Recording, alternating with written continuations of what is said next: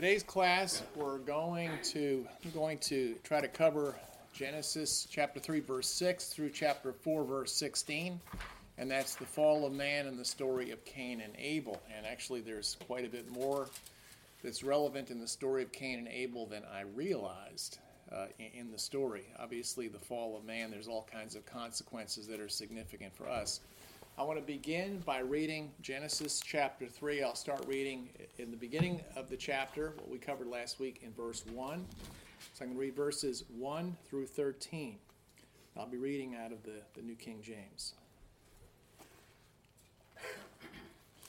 Genesis chapter 3, starting in verse 1. Now the serpent was more cunning than any beast of the field which the Lord God had made. And he said to the woman, Has God indeed said, You shall not eat of every tree of the garden? And the woman said to the serpent, We may eat of the fruit of the trees of the garden, but of the fruit of the tree which is in the midst of the garden, God has said, You shall not eat, nor shall you touch, lest you die. Then the serpent said to the woman, You will not surely die, for God knows that in the day you eat of it, your eyes will be opened, and you will be like God, knowing good and evil. So when the woman saw that the tree was good for food, it was ple- pleasant to the eyes, and desirable to make one wise, she took of its fruit and ate. She also gave to her husband with her, and he ate. Then the eyes of both of them were opened and they knew that they were naked, and they sewed fig leaves together and made themselves coverings.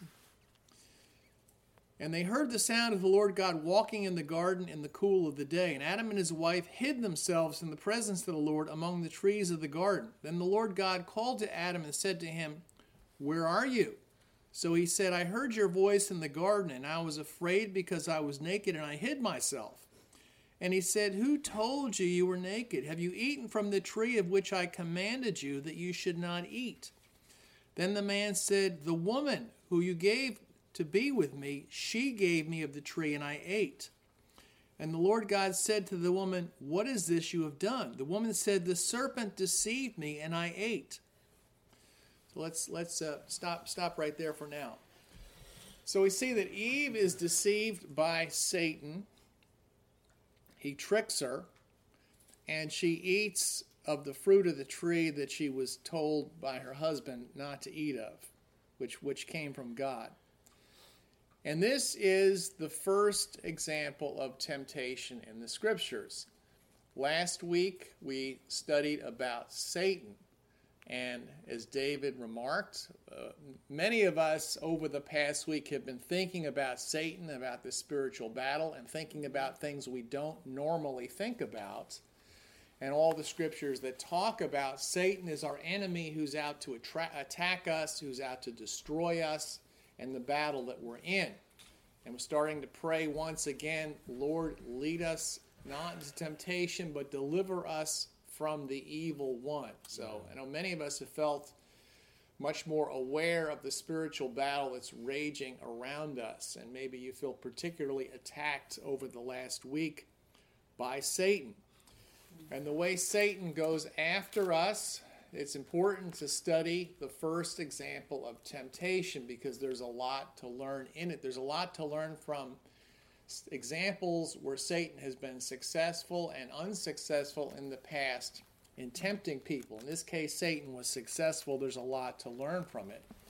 This is the classic temptation. The story of Eve's temptation here reminds me very much of what it says in 1 John chapter 2. Let's turn there about the temptations that we face the threefold te- classic temptation. 1 John chapter 2 and verse 16.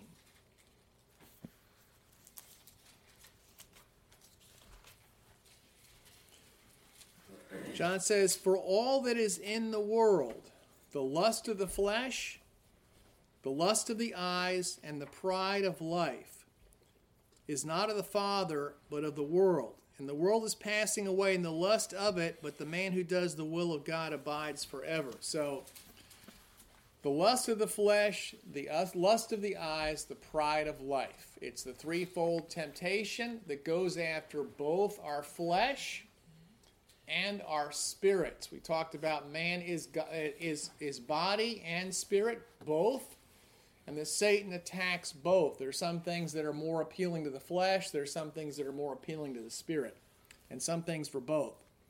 So she sees that it's good for food to eat, the lust of the flesh. It's pleasant to the eyes, the lust of the eyes and it's desirable to make one wise, the pride of life, to become like God. So that's what she falls to. It's the classic temptation. Satan is coming after us all the time with the same basic temptations the lust of the flesh, the lust of the eyes, and the pride of life. And it's all embodied in this one thing. The fruit looks good, tastes good, and it's going to make her wise, so she'll become, she thinks she's going to become just like God. The God's trying to keep her down. So when you're being tempted by Satan, realize that Satan is behind it and he's coming after the same things. The lust of the flesh. I don't have to be looking for temptation if I'm just reading the news on the internet off in the corner of my eye. There's the lust of the flesh. Something looks interesting. Click on this, and you're going to get yourself. You're going to fall into the black that back down to the black hole, leading to the pit of hell. The lust of the flesh. So Satan is appealing to our flesh, to our appetites, to our desire for physical pleasure. The lust of the eyes and the pride of life. All the different areas that Satan is attacking us, where we're, we're uh, to, to, to t- tempting us to hate other people, to be selfish, to be greedy, to pull more things in for our, ourselves, or to fall into sexual sin or, or temptation or dive into it. So, uh, classic temptation, we're faced with the same thing all the time. When Jesus is tempted by Satan, it's the same things. He says, uh, uh, turn, this, turn these stones into bread, the lust of the flesh. He says, uh, if you uh, bow down and worship me, I'll give you all the kingdoms of this world. It's the, the, uh, the, the lust of the eyes and the pride of life. It's the, the same things. And so Eve leads her sin in, her husband into sin as well. So, first question I have in verse 8 it says, God is going for a walk in the garden, and Adam is playing basically hide and seek with God. He's hiding out and God can't find him, and God's walking through the garden. Well, what do we make of this? God's going for a walk in a garden? Is this literally correct? How do we understand this? What it says in verse 8. In 1 Timothy chapter 6, it says, verse 16, it says, God is dwelling in unapproachable light whom no man has seen or can see. In 1 Kings chapter 8 verse 27, when Solomon dedicates the temple to God, he realizes God isn't going to be living inside this temple. He knows that. And he says, that's what he says in his prayer. He says, Will God indeed dwell on the earth? Behold, heaven and the heaven of heavens cannot contain you. The God can't be contained in time or space. He is everywhere. So, how in the world are we to understand this thing about him going for a walk in the garden and asking, Where are you, Adam? What does that make? Can you make any sense of that? Is this just is this just figurative poetic language or is this really what's going on here? I'll share with you something that Theophilus wrote, an early Christian writer around the year 180 AD. So he's within 100 years of the, the lifetime of, of, of at least some of the apostles, where he talks about this. And he says, a quote from him. He says, You will say then to me, You said that God ought not to be contained in a place. How can you say he walked in paradise? Hear what I say. The God and Father indeed of all cannot be contained and is not found in a place. For there is no place of his rest, but his word. through whom he made all things, went to the garden in the person of God and conversed with Adam. For the divine writing itself teaches us that Adam said that he heard his voice. But what else is this voice but the Word of God, also his Son?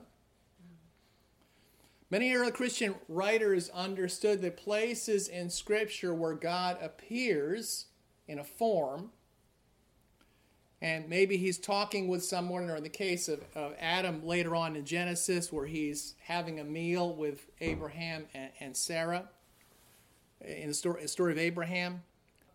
In Genesis chapter 18, that when God is appearing and can be seen, or Isaiah chapter 6, when Isaiah is in the throne room of God, that it was actually the Word of God or the Son of God through whom God made the universe that appeared. The, the, the, the, technical term for that is a theophany, just a fancy word that means an appearance of God.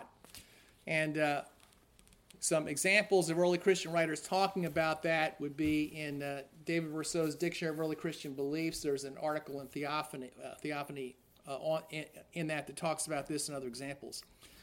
The example I quoted from earlier from Theophilus was from his uh, letter to Autolycus in Ante-Nicene Father, uh, volume, Fathers, volume 2, page 103.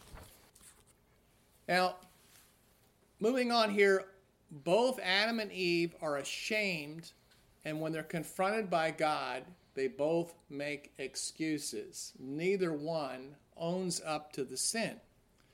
Adam says, the woman you gave me to be with me, she gave me the tree and I ate. So who's Adam blaming? Eve. He's yeah, both both God and Eve. Actually, they're both both good answers. He's saying that woman that you gave me, she gave it to me and I ate. So he's blaming the woman and he's blaming God. Real real uh, not much of a spiritual leader and not taking ownership for his own sin. The woman, what does she say? Who does she blame? Um, the serpent? She blames the serpent. She says, The serpent deceived me and I ate. So they start off by not owning their sin, not taking responsibility, and casting blame. His lesson from that is obviously when we sin, it's our own fault. We need to own it and, and not make excuses and not blame God, Satan, or other people. It's our own, it's our own disobedience to God. We knew better. They both knew better and they didn't do it. The consequence of Adam and Eve's sin. Let's read Genesis chapter 3, verses 14 to 19. This is very significant because it's the foundation of pretty much everything else that follows. Genesis chapter 3, in verse 14. We'll read verses 14 to 19. So the Lord God said to the serpent, Because you have done this, you are cursed more than all cattle and more than every beast of the field. On your belly you shall go, and you shall eat dust all the days of your life. I'll put enmity between you and the woman, between your seed and her seed. He shall bruise your head, and you shall bruise his heel. To the woman he said, I will greatly multiply your sorrow and your conception and pain. You shall bring forth children. Your desire shall be for your husband, he shall rule over you. Then to Adam he said, Because you've heeded the voice of your wife and have eaten of the tree which I commanded you, saying, You shall not eat of it, cursed is the ground for your sake. In toil you shall eat of it all the days of your life. Both thorns and thistles it shall bring forth to you, and you shall eat of the herb of the field. In the sweat of your face you shall eat bread till you return to the ground. For out of it you were taken for dust you are, and to dust you shall return. So, three different consequences come out of this sin here. There are different sins involved by involved by Satan, committed by Satan, by Eve, and by Adam, and there are three different consequences. Let's look first at the consequence to Satan in verses 14 and 15. He says, The serpent will crawl on his belly.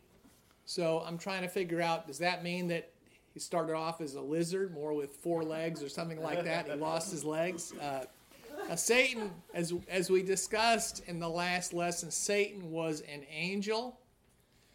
He wasn't a he wasn't an animal. Satan was an angel who fell, and here he took the form of a of a, reptile of some sort, or entered into a reptile uh, when he was when he was confronting Eve and tempting her in the garden. So uh, the serpent uh, is is is condemned to crawling on his belly. Uh, and then this in verse 15 it says, "I will put enmity between."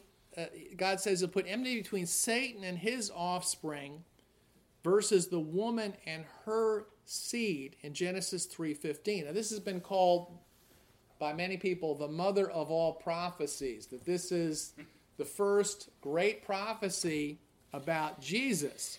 Enmity between Satan and his offspring on the one hand, and the woman and her seed singular.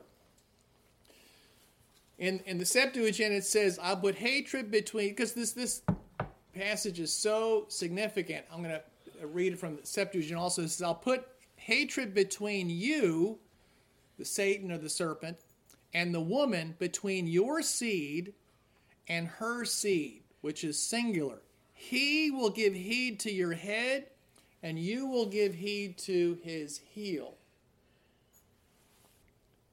Now, this, to my knowledge, this prophecy is not applied to Jesus explicitly anywhere in the New Testament, but historically it's been understood as applying to Jesus for obvious reasons. Paul perhaps alludes to it at the end of Romans, where he says the God in Romans chapter 16, verse 20, he says, The God of peace will crush Satan under your feet shortly. So there's definitely, I think of Genesis 3:15 in connection with that. Now he says God will put enmity between Satan, Satan and, Satan's and his offspring and the seed of the woman. Now notice he doesn't say the seed of the man and the woman. Now what's the significance of that? Why does he just say the seed of the woman? The woman was the one who was deceived by Satan commits the first sin. And he says it will be the seed of the woman, which obviously Christians understand is foreshadowing the fact that Jesus would be born of a woman, not of a man and a woman. It's a foreshadowing of the virgin birth. That just as the woman had a special role in introducing sin into the world, that woman would have a special role in introducing the antidote for sin into the world.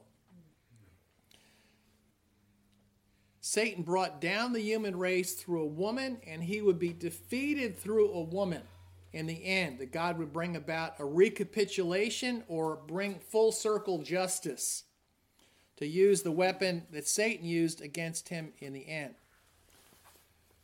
In connection with this, I also think about in, in Psalm 91, there's something that this, this story reminds me of as well.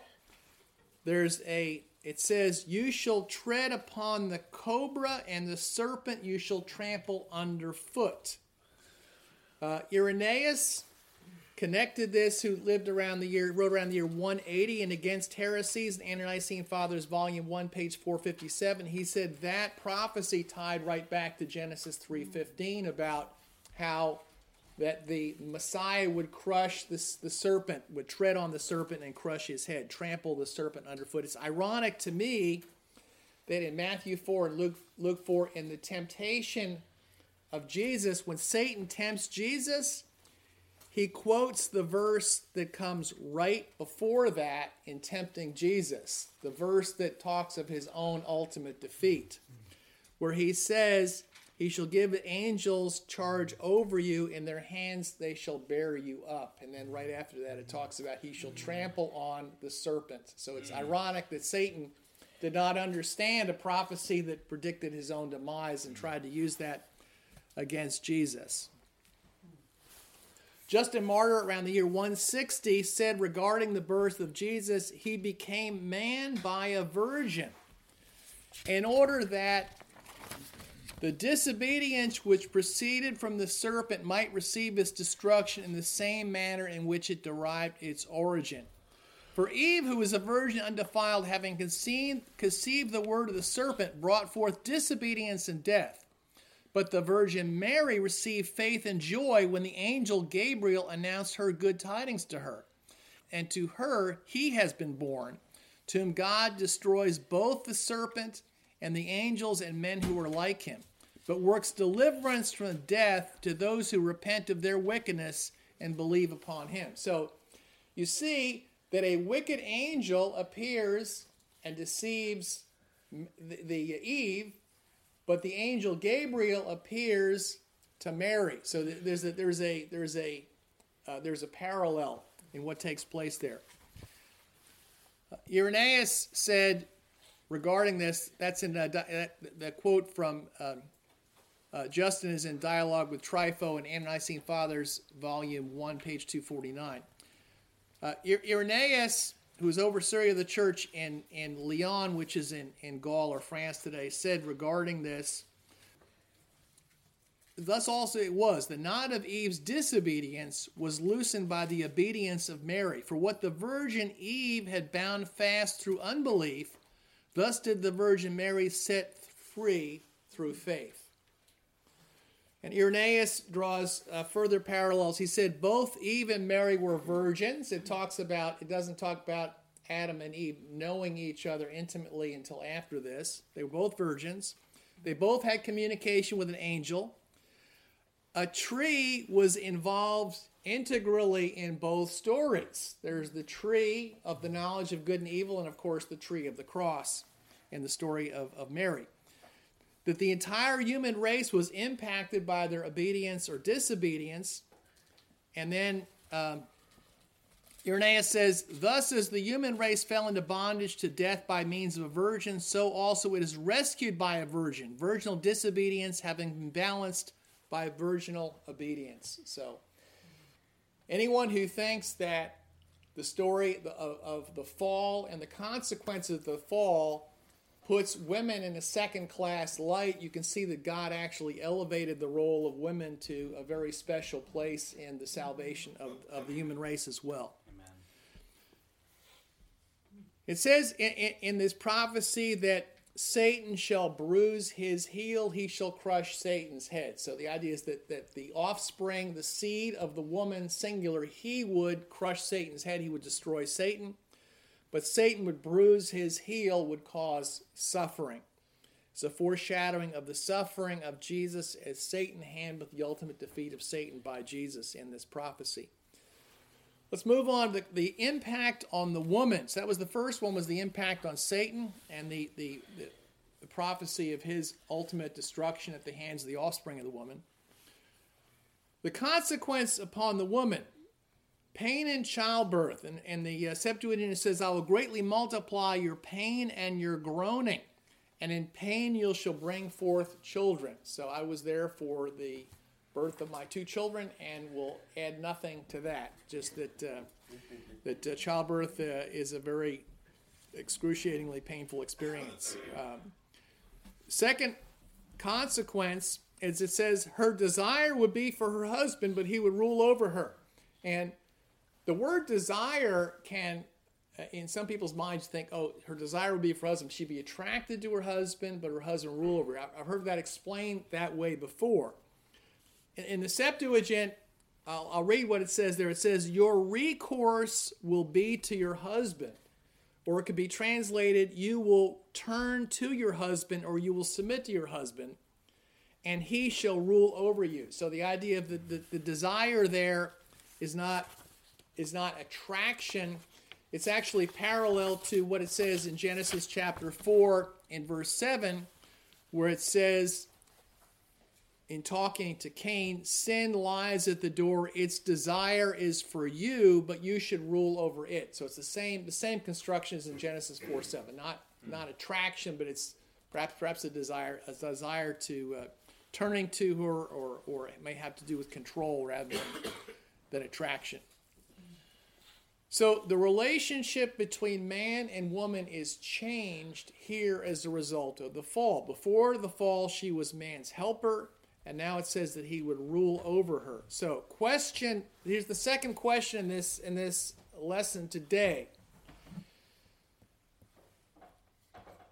What it says here, the consequence of the fall that that your desire be for your husband, he will rule over you was that changed by Jesus? Was that changed under the new covenant? Was that superseded by the cross? Yes or no? Let's turn to 1 Timothy chapter 2. I remember a few years ago I was teaching this. I was asked, asked I was teaching a class on Genesis, and I asked the question to a large group of, of uh, college students and the room got really quiet at that point in time. Nobody wanted to say. 1 Timothy chapter 2, starting in verse 11.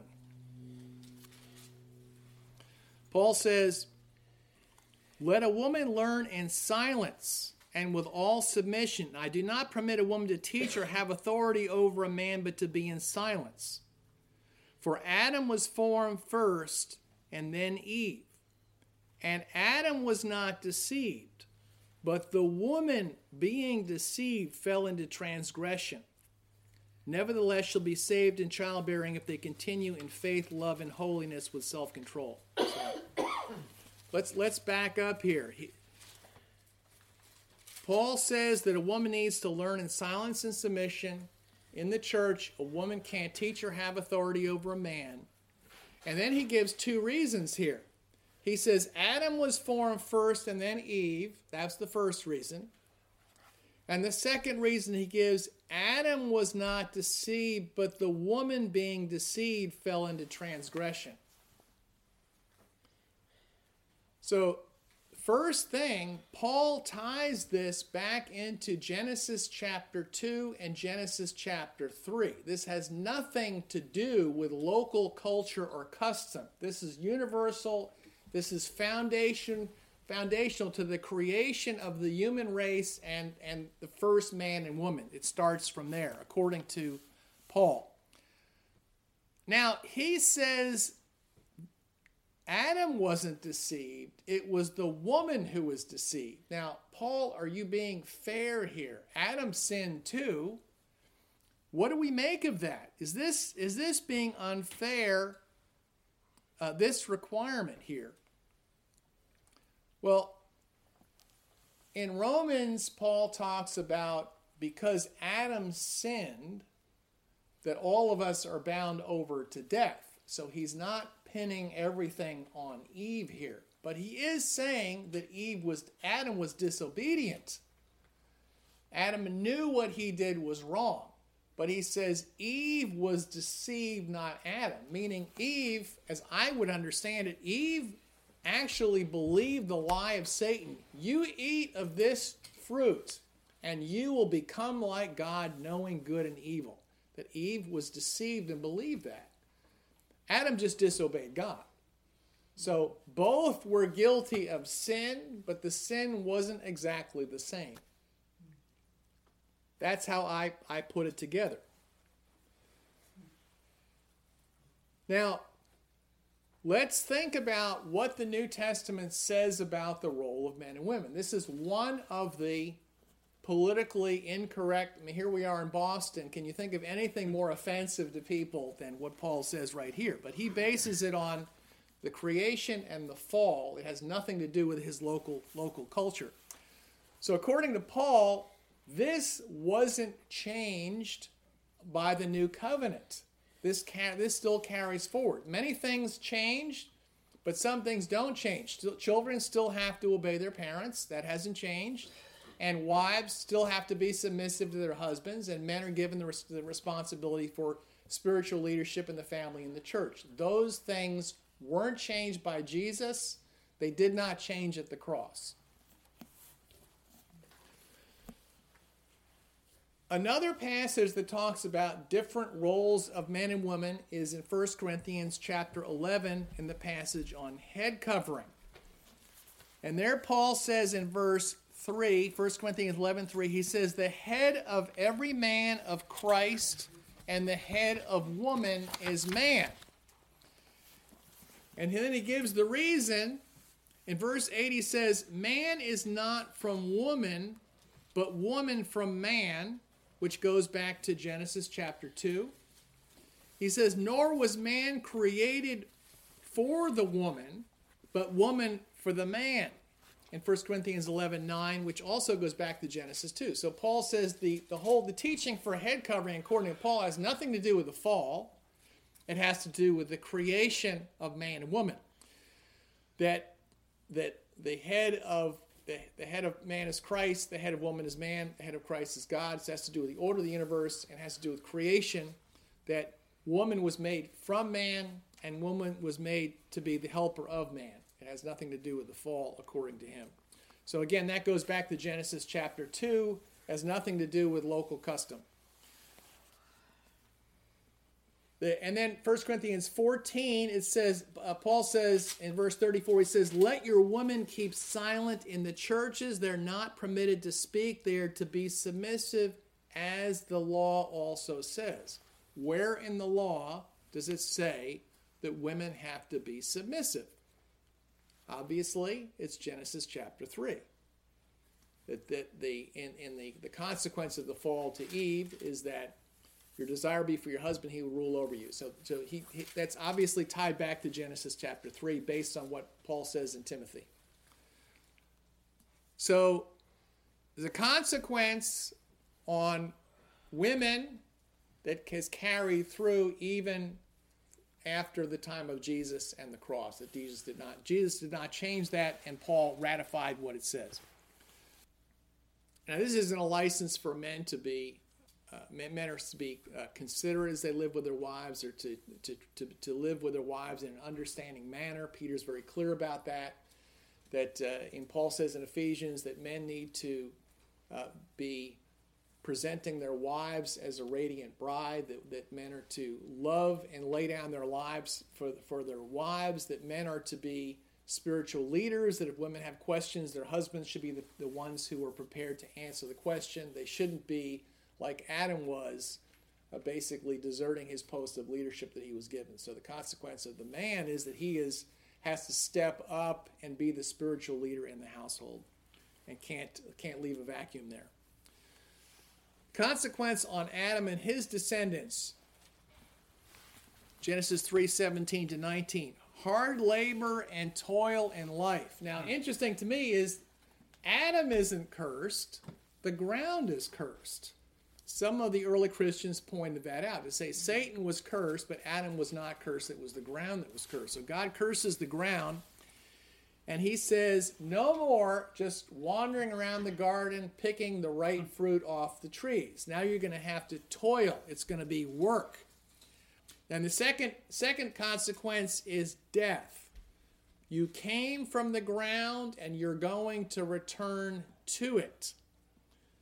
Now, Eve may have sinned first, she may have been deceived, but we are all descended from Adam. The entire human race is descended from Adam, including obviously Adam himself. Adam could have said, No, thank you to Eve. He could have said, I'm sorry, but I take my direction from God and I'm not going to do this. But he didn't. It was his sin that doomed the entire human race or that condemn the entire human race. Doom maybe is too strong of a word.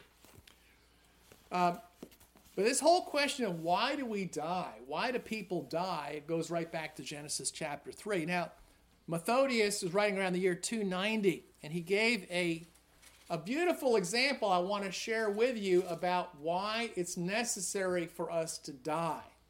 He used an illustration. Why, why, why we don't just live forever? He compared it to a story. He said, Imagine there is an artist, an artisan who creates a beautiful gold statue, which is later mutilated by an evil person. So the artist decides to melt down the statue and remold it to restore its original beauty. And then after giving that example, he goes on, and I'm going to quote directly from him. He says, Now God's plan seems to be similar. Upon seeing man, his most beautiful work, corrupted by envious treachery, he could not bear to leave the man in such a condition. For he loved man and did not want man to remain blemished forever and carry blame for all eternity. So he dissolves man again back to his original materials. In this way, by remolding man, all of man's blemishes can waste away and disappear. So the melting down of the statue corresponds to death and the dissolution of the body. And the remolding of the statue corresponds to the resurrection after death. That's in the Nicene Fathers, Volume 6, page 365. So it's a beautiful picture of why we die so that we can be restored to our original beauty and that the sin and the corruption won't continue. So I mentioned before in Romans chapter 5 that the bad news of death through Adam is counterbalanced by the good news through Jesus, the second Adam. Let's turn to Romans chapter 5, starting in verse 12. I'm going to uh, read some selections from, it's a long passage. I'm going to read selections from verses 12 to 19. Therefore, just as through one man sin entered the world, and death through sin, and thus death spread to all men because all sinned. And later on, he goes on to say, Adam is a type of him who was to come. And continuing, for if by one man's offense many died, much more the grace of God and the gift of grace by one man, Jesus Christ, abounded to many. Continuing, if by one man's offense death reigned through the one, much more those who receive abundance of grace and the gift of righteousness will reign in life through the one, Jesus Christ. And then at the end, for as by one man's disobedience many were made sinners, so also by one man's obedience many will be made righteous. Now, important to note that he says here in the beginning, just as through one man sin entered the world and death through sin, thus death spread to all men because all sinned. We bear responsibility death spread to all men because all men sinned. So it's a it's a consequence that he he, he brought sin into the world, but then we took it forward from there. That Jesus is the second Adam. It's a restart, it's a do over of the human race. That just as Adam's disobedience bound us to death. Through the obedience of Jesus and our obedience following that, we can be led to righteousness. Uh, Tertullian uh, makes a connection here about some parallels, and I'll throw these out for you here. This is something I would not have thought of. He said that in Genesis chapter 2, remember Adam is put to sleep and Eve was created from Adam he says Adam's sleep foreshadowed the death of Christ because during that time, from the wound inflicted on his side, might in like manner as Eve was formed be typified of the church, the true mother of the living. So hmm. think about that. that I thought, wow, that's pretty cool. That's, that's an interesting connection there. He says he was put to sleep, and it was a wound in his side by the rib, out of which came the mother of the living. And the church, of course, is described as the bride of Christ. So, uh, obviously, it, uh, it makes me think of a lot of scriptures that talk about the, the bride coming down and the bride of Christ, Ephesians chapter 5, things like that. So, continuing on, the expulsion from the garden, Genesis chapter 3, we'll read verses 20 to 24.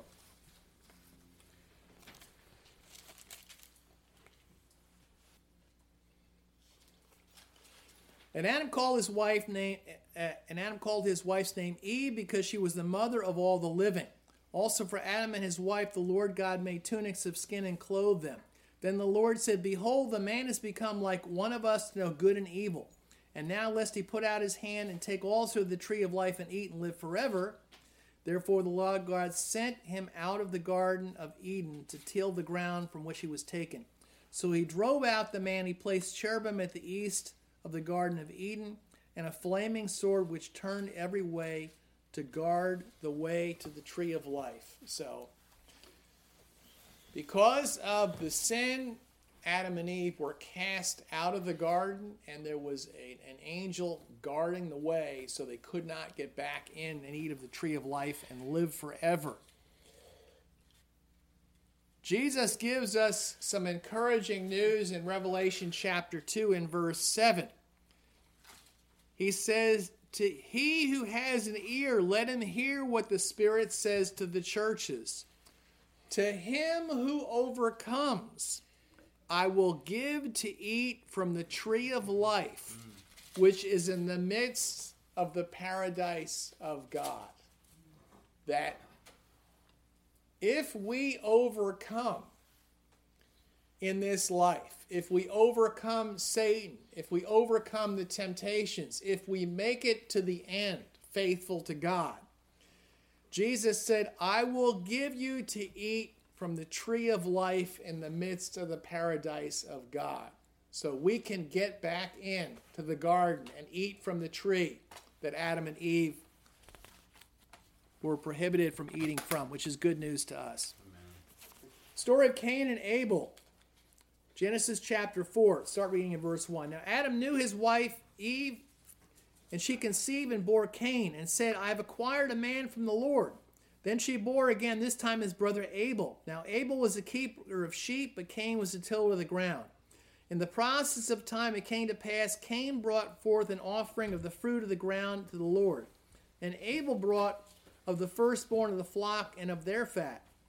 And the Lord respected Abel and his offering, but he did not respect Cain and his offering. And Cain was very angry, and his countenance fell. So the Lord said to Cain, Why are you angry? Why is your countenance fallen? If you do well, will you not be accepted? And if you do not do well, sin lies at the door. Its desire is for you, but you should rule over it. Now Cain talked with Abel his brother, and it came to pass when they were in the field that Cain rose up against Abel his brother and killed him. Then the Lord said to Cain, Where's Abel your brother? He said, I don't know. Am I my brother's keeper? And he said, What have you done? The voice of your brother's blood cries out to me from the ground. So now you are cursed from the earth, which has opened its mouth to receive your brother's blood from your hand. When you till the ground, it shall no longer yield its strength to you. A fugitive and a vagabond you shall be on the earth. And Cain said to the Lord, My punishment is greater than I can bear. Surely you've driven me out, out this day from the face of the ground. I shall be hidden from your face. I shall be a fugitive and a vagabond on the earth, and it will happen that anyone who finds me will kill me. And the Lord said to him, Therefore, whoever kills Cain, vengeance shall be taken on him sevenfold. And the Lord set a mark on Cain, lest anyone find him and should kill him. Then Cain went out from the presence of the Lord and dwelt in the land of Nod, east of Eden. So, two sons, and Cain was the first son, Abel is the younger son of the two. it says that Cain farmed the land, and he brought the fruit of the harvest to the Lord. Abel was a shepherd and brings the firstborn of his flock to sacrifice. Here it says the Lord respected Abel and his offering, but he didn't respect Cain and his offering. Well, why not? What's the problem with Cain's offering? Well, people have come up with all kinds of different reasons. Well, he didn't like it because it was just a plant, it wasn't an animal, because he likes animal sacrifices better, or because his heart wasn't right the way he did it. Dif- different ideas. Uh, I checked it out in the Septuagint, and it, here's what it says it says, Did you not sin even though you brought it rightly, but did not divide it rightly? What does that mean? I'm not, I'm not sure. Maybe it wasn't what he brought, but the way he brought it, or the way he prepared it, the way he divided it, or maybe it was his heart. It's, it's hard for me to really know for sure what the problem was. But whatever it was, it says he Cain got angry and his countenance fell. So he got discouraged, he got depressed. Now God says, if you do what is right, won't you be accepted? So whatever Cain did that was wrong, the Lord felt that Cain knew what he had to do to make it right. That he'd done something wrong, and if he did what was right, then he would be accepted. So whatever it was, he was doing something that deliberately he knew was wrong according to the Lord. Now, there are many things that cause people to get angry or discouraged or depressed or downcast. And this is not one size fits all. But speaking for myself, if I am down, usually the first place that I need to look is to ask myself, is there something in my life that I'm doing that I know is wrong? Whether it's laziness or falling into some sin or some sin in my heart is the first place when I am when I, when I am feeling terrible or rotten instead of looking elsewhere to ask myself the question that God asked Cain.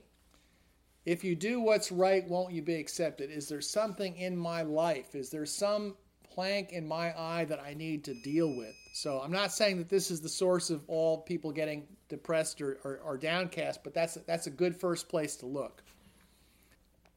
Instead of repenting, what does Cain do? He kills his brother. That's right.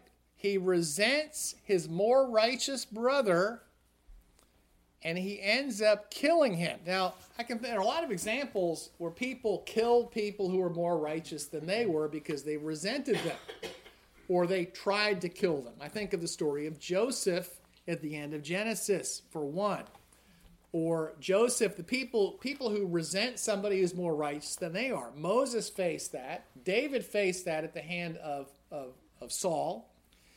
And Jesus obviously faced that too. So, a lot of times, if someone is being righteous, other people around them that don't want to repent get angry, resent them, and want to kill them. This is, a, this is a, an ancient story in, in Scripture. So, after murdering his brother, Cain is confronted by God. He says, Where is your brother? Cain lies and says, I don't know. Am I my brother's keeper? And, and the word there is the same word that's used for like a prison guard. So he's saying, am I, am I, am I, am I his warden or something like that? Am I, am I his prison guard? Am I, is this my job, my responsibility? So he's, he's getting very disrespectful with God, and he also lies. And then God says something is very interesting. He says, "The voice of your brother's blood cries out to me from the ground." Now, the voice of his blood is crying out. Is this speaking literally? Or is it speaking figuratively? What's going on here? How are we supposed to understand that? Um, we'll, we'll just just just pause that for a second and, and look and say what are the lessons we're supposed to learn from Cain's life. We'll go back and look at Abel's blood in a minute. One thing that we need to learn from Cain's life, there are actually some important lessons here. Let's turn to 1 John chapter 3.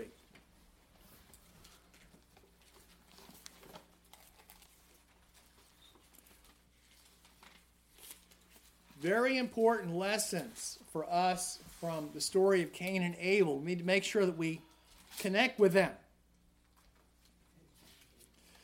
1 John chapter 3 verse 10. In this the children of God and the children of the devil are manifest. Whoever does not practice righteousness is not of God, nor is he who does not love his brother. For this is the message you heard from the beginning that we should love one another, not as Cain, who was of the wicked one and murdered his brother. And why did he murder him? Because his works were evil and his brothers were righteous. Do you resent somebody who's more righteous than you are?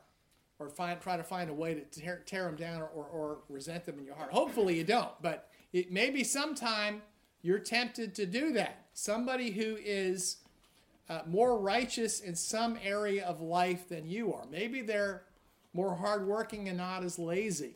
Maybe they pray more. Maybe they have more faith, they're more fruitful, or whatever. Maybe there's, there's some aspect of their life. Is your tendency, is there something inside you that wants to resent that rather than imitate that and, and, and, and embrace that and hold that up? If so, that's part of the problem that Cain had in his heart. And we're called not to do that. We're, we're to love our brothers, including those who happen to be more righteous than we are. So he says he, he murdered him because his works were evil and his brothers were righteous. It's as simple as that. And then continuing in verse, verse 14, down verses 14 to 17, we know that we have passed from death to life because we love the brethren. He who does not love his brother abides in death. Whoever hates his brother is a murderer, and you know that no murderer has eternal life in him. By this we know love, because he laid down his life for us, and we also ought to lay down our lives for our brothers. But whoever has this world's goods and sees his brother in need and shuts his heart from him, how does the love of God abide in him? So, starts off with the idea of loving your brothers. Don't resent your brothers. You need to love your brothers. You need to lay down your lives for your brothers. And even if you see that your brother has some need and you have the goods of this world, to give it to them. So, we need to love our brothers and be children of God, not be children of the evil one like Cain was. Amen. In Jude, in verse 11, it warns the Christians of ungodly people who will creep into the fellowship unnoticed. He says, Woe to them, for they have gone the way of Cain. So, Cain is also a figure that's used of people who are who are a part of the kingdom of God who, who go bad, who go, who, go, who go south spiritually. Lessons from Abel's life. In Hebrews chapter 12, Christians are admonished to live lives that are devoted to, very important chapter, to righteousness, to peace with one another, and to holiness in Hebrews chapter 12. It really captures what the Christian life is supposed to be like. And then the Hebrews writer says, We have a greater and higher calling than those who lived under the old covenant did. He gives some examples, and one of them in Hebrews 12 24, he says, We now have the blood of Jesus that speaks better things than the blood of Abel. Abel's blood, blood cried out from the ground Maybe it's figuratively, maybe it's literally. I don't know. What did Abel's blood cry out? And the old song says, Abel's blood for vengeance pleaded to the skies, but the blood of Jesus for our pardon cries. Mm. So it says we have blood that's, that's we have the blood of Christ that's crying out on our behalf. Now, Abel's blood maybe it was crying out accusation, Maybe it was crying out for vengeance or for justice, but it was crying out in the face of the crime that had just been committed. Now, Jesus refers to Abel, the first martyr, as a righteous man. Very important. Matthew 23 and verses 34 and 35, Jesus is addressing the hypocrites, the Jewish leaders, the scribes, and the Pharisees, and he says to them, Therefore, indeed, I send you prophets, wise men, and scribes. Some of them you will kill and crucify, some you will scourge in your synagogues and persecute from city to city, that may come on you all the righteous blood shed on the earth, from the blood of righteous Abel to the blood of Zechariah. There are a lot of people out there who teach that the fall of mankind was absolute. That after the fall, people were totally depraved. This is one of the cardinal points of Calvinism the total depravity of man. That when man fell, it was total, we can do nothing good. And that so the only way that we can be saved is God reaching down and, and arbitrarily deciding that He's going to save us because there's no good that's left in us. Jesus destroys that argument by saying, all the righteous blood shed on the earth, from the blood of righteous Abel. Jesus says that Abel was a righteous man. In Hebrews 11, chapter, uh, chapter 11, verse 4, in the, in the hall of the heroes of faith, it also refers to Abel as being righteous man in, in, in, in what he did because it says, it says there, by faith, Abel offered to God a more excellent sacrifice than Cain, through which he obtained witness that he was righteous, testifying of his, his gifts as and as and through it being dead he still speaks. So it's the same, the same the same picture there that it says that abel in some sense is still speaking what does that mean i'm not sure figuratively or literally but his blood crying out from the ground it says that, that his blood still speaks in some sense so in hebrews and it says here, Jesus says here that he was a righteous man. Well, now wait a minute. Doesn't it say in the Bible, in places like Romans chapter 3, where Paul is quoting Psalm 14, that there's no one righteous? Or Isaiah 64, all our righteous deeds are like filthy rags. Doesn't it the Bible teach that there is there are no righteous people? What are we supposed to do that? What does Jesus talk about in Matthew 23? The word that's used for righteousness in the Old Testament, in, in, in, the Septuagint, in the Old Testament as well as the New Testament, is used uh, he's here, he's quoting from Psalm 14 in the, in the Septuagint, in the Old Testament, in, in Romans 3. Very common word, it means to be just or to be righteous. And it says that Abel was a righteous man. Jesus says that. Hebrews writer says it. Noah in Genesis chapter 6 is described as a righteous man. About Job, it says he is a man who's blameless and upright, one who fears God and shuns evil in uh, Job chapter 1 and chapter 2. Ezekiel 18 and Psalm 34 talk at length about people who are living righteous lives. When Jesus says to seek first the kingdom of God and his righteousness, he means like just like in the Old Testament, like in the examples of Abel and, and, and Noah and Jonah, that we need to actually be living lives of obedience living lives of faith. Certainly, we can't do anything without Jesus. That He is the vine, we are the branches. Without Him, we can do nothing. But the Bible is not talking about when we're called to be righteous and live righteous lives, we're, talk, we're called to be living in the footsteps of men like Abel. Now, Abel's martyrdom inspired early Christians who were facing severe persecution, even at the point of death. Cyprian, right around the year 250, said, Beloved brethren, let us imitate righteous Abel, who initiated martyrdoms, for he was the first to be slain for righteousness. Echoing what Jesus said in Matthew chapter 23. And I'll close with some, par- some, some parallels between Abel, the first martyr, and Jesus, the ultimate martyr. He was a righteous man. He was a shepherd.